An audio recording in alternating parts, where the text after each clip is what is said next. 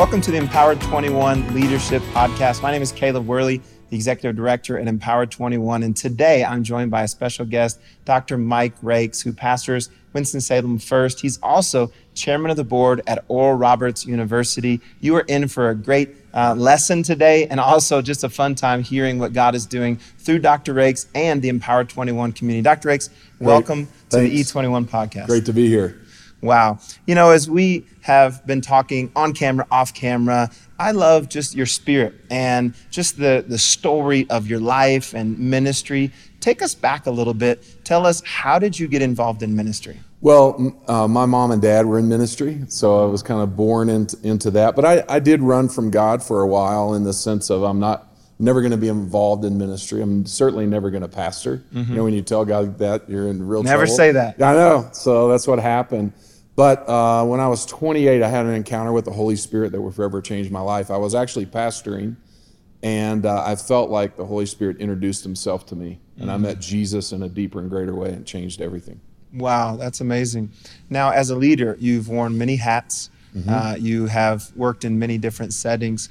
What would you say to those that might be listening to us today on a leadership front uh, that have been some keys that have helped you in sustaining what God has allowed you to do over the you know the last few decades? What what are those leadership keys that you've applied? Well, I think a leader has to come to a place where you say, okay, does God speak or doesn't He speak? Mm. You have to answer that question. And I went to enough seminaries, and there was a lot of disagreement over that. It's a major issue, right? We call it epistemology, but uh, does God speak? And I believe He speaks.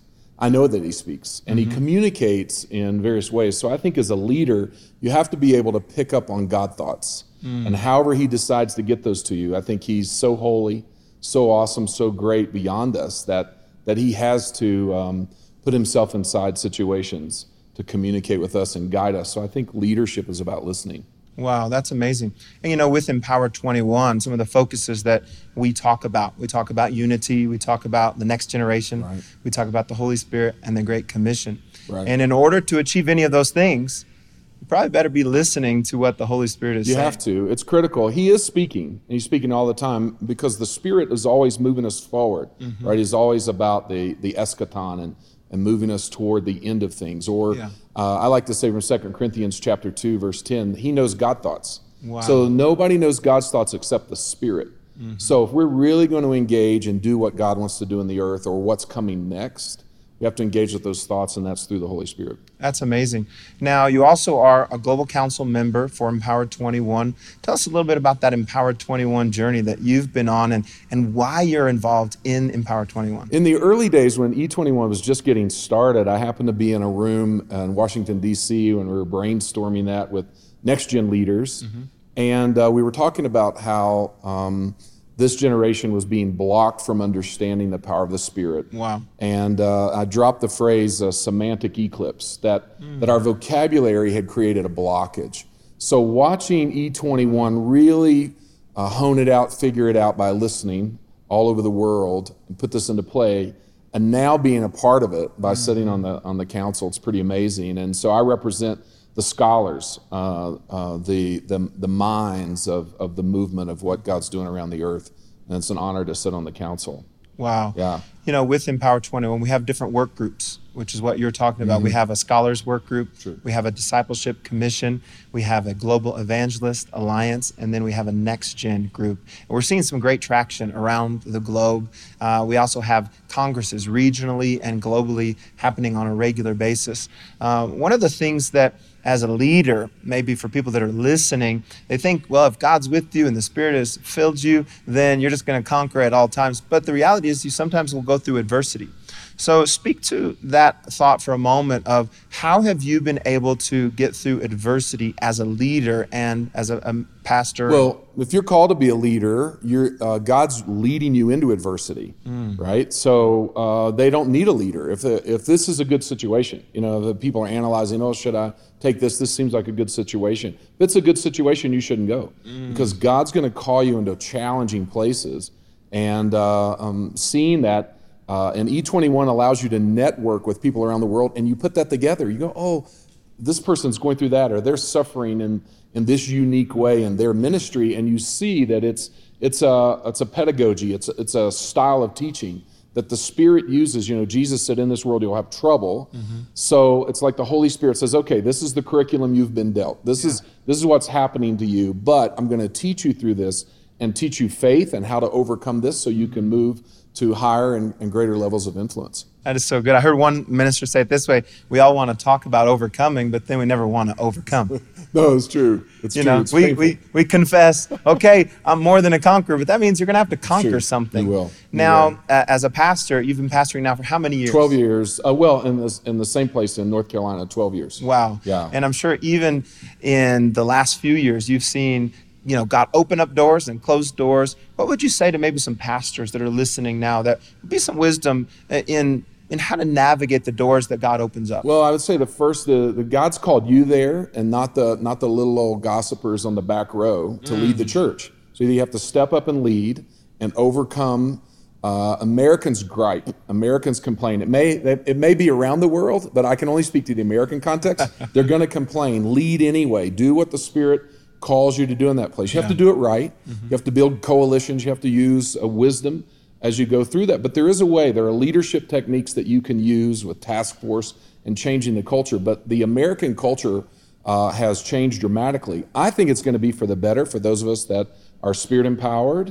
Um, so the postmodernism that's that's coming means that our people aren't uh, using a set of beliefs anymore to convert anybody to Christianity. They have to tell their story. They have to translate. Well, this is biblical, Yeah. right? And uh, pluralism. Uh, how how do pastors navigate? Should I go to this thing that the mayor has called downtown, but there's people of other faiths there? These, all these kinds of things. These are beautiful opportunities for pastors, but they're complicated, and the Spirit helps us to navigate uh, navigate those. That's amazing. You know, when I think about the experiences you've had and many different hats that you've worn, now you're chairman of Oral Roberts University. Uh, there may be some people listening to this podcast. What is Oral Roberts University and why are you involved in ORU? Well, we are raising up spirit empowered leaders, but uh, the, the key for me and the, the funnest uh, part of watching uh, ORU from freshman to graduation is that it's in all the disciplines and they interact together. You know, uh, a student doesn't have to be a believer to come to ORU. You know, you, you, uh, you agree to abide by the honor code and you're saying, okay, this is not, Yeah. this is not uh, party central. This is, this, this is serious academic work.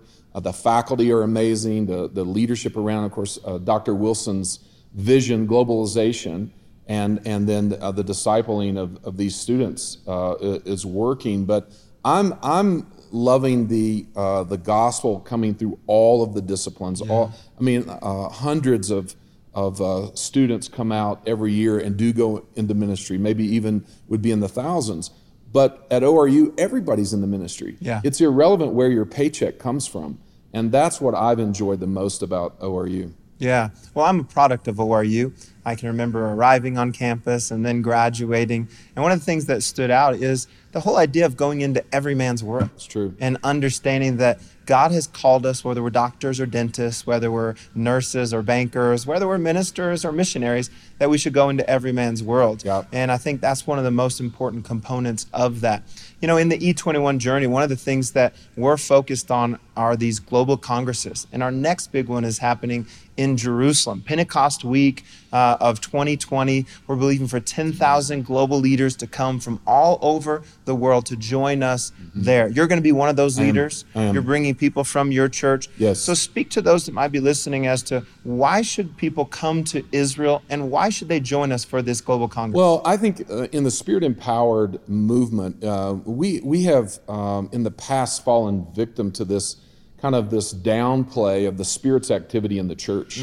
It's kind of embarrassing. I mean, I, I went to a lot of different seminaries, I've got a bunch of degrees, and um, my, most of my professors rarely talked about their personal relationship with Jesus. They were handing down incredible wisdom from Augustine and other theologians and all of this, but you rarely heard the passion of the Holy Spirit bec- because of this embarrassment. And the, in the Spirit empowered movement, we, we, we uh, find that scholarship, especially the scholars, it's not that the, the Spirit makes you crazy. It's the opposite. He empowers your intellect, right? Yeah. And you do that. And, and I want our church, our people to in, engage with that. And so now what we're seeing is those that are really bright are recognizing their uh, Trinity means three. not just God the Father, not just God the Son. And it's incredible. Those are incredible teachings apart.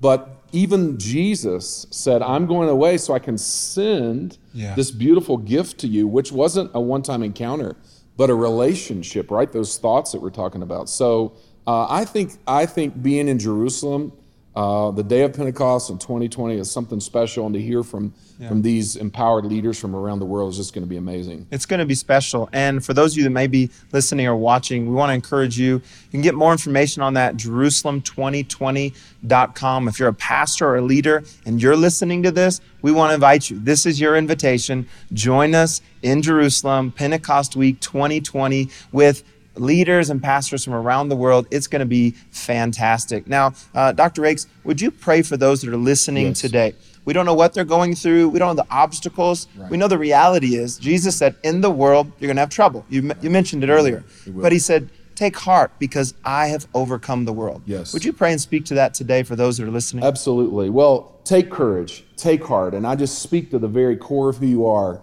that you would not grow weary in doing well but that each morning, that every day, that you would sense the empowering of the Holy Spirit. And I just speak that into your mind and your heart. And I pray that you would not interpret what's going on in your ministry by the circumstantial things that are happening, by the attacks of the demonic realm. But I speak life into you, and I pray that you will lead with the uh, power of the Holy Spirit your people to converse, to talk, and share their faith with others. God bless you. In Jesus' name. Amen. Dr. Rakes, thank you for joining us today. Great. And for those of you that are listening, we're glad that you joined us. Tune in next time for the Empowered 21 Leadership Podcast. And if you need more information, go to empowered21.com or on social media at Empowered21. God bless you.